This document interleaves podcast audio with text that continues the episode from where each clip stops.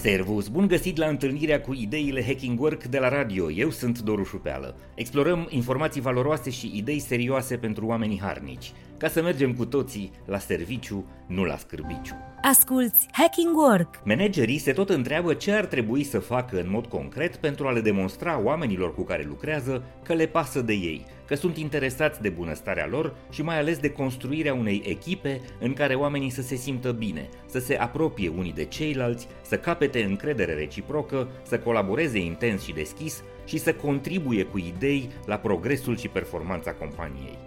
Nu suntem la o emisiune culinară, dar astăzi te invit să descoperi cea mai gustoasă și simplă rețetă de preparare a unei organizații sănătoase. Ideile Hacking Work. Am fost lunile trecute pentru a susține un training la fabrica din Blaj a unei mari companii industriale de origine germană.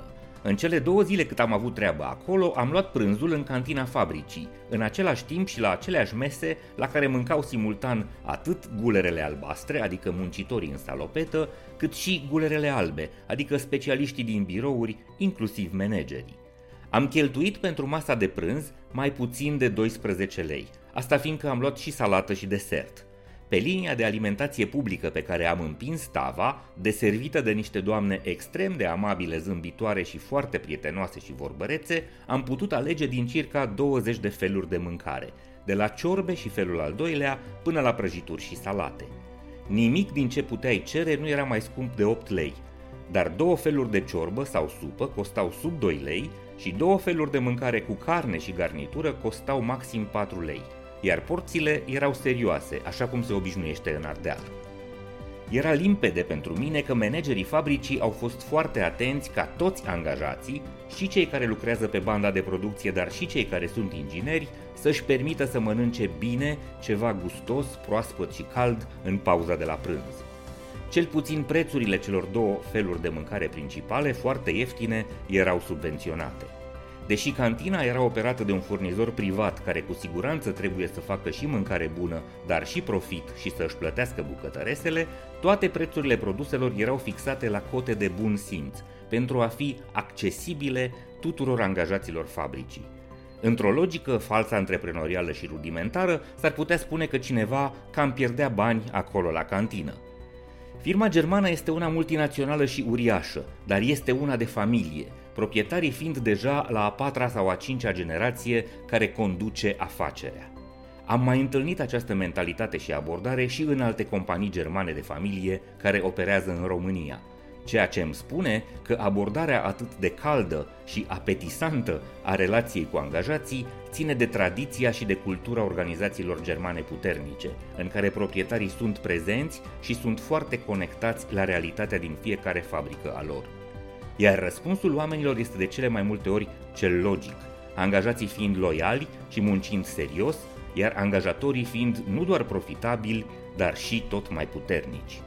Lecția pe care cred că o putem învăța cu toții din această poveste este că relația pe care angajatorul vrea să o construiască cu angajații săi începe de la a lua prânzul împreună și ar trebui să fie construită pe principiul generozității și umanității, nu pe regulile simpliste ale contabilității.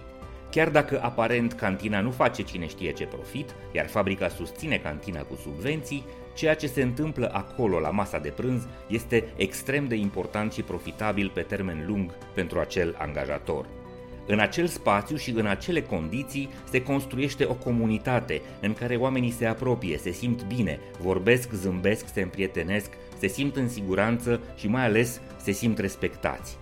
Grija pentru oamenii care muncesc pentru tine este mult mai importantă decât profitul imediat, fiindcă abordarea umană, generoasă și responsabilă a condițiilor pe care li le oferi la muncă se transformă rapid în atmosferă bună de lucru și colaborare, în motivație, stabilitate, seriozitate și loialitate.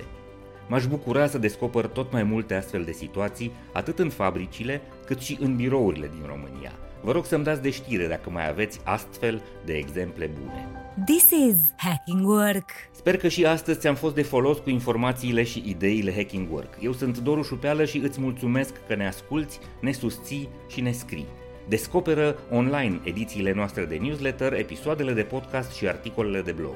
Să ne reîntâlnim sănătoși, voioși și mintoși și să mergem cu toții la serviciu, nu la scârbiciu. Servus!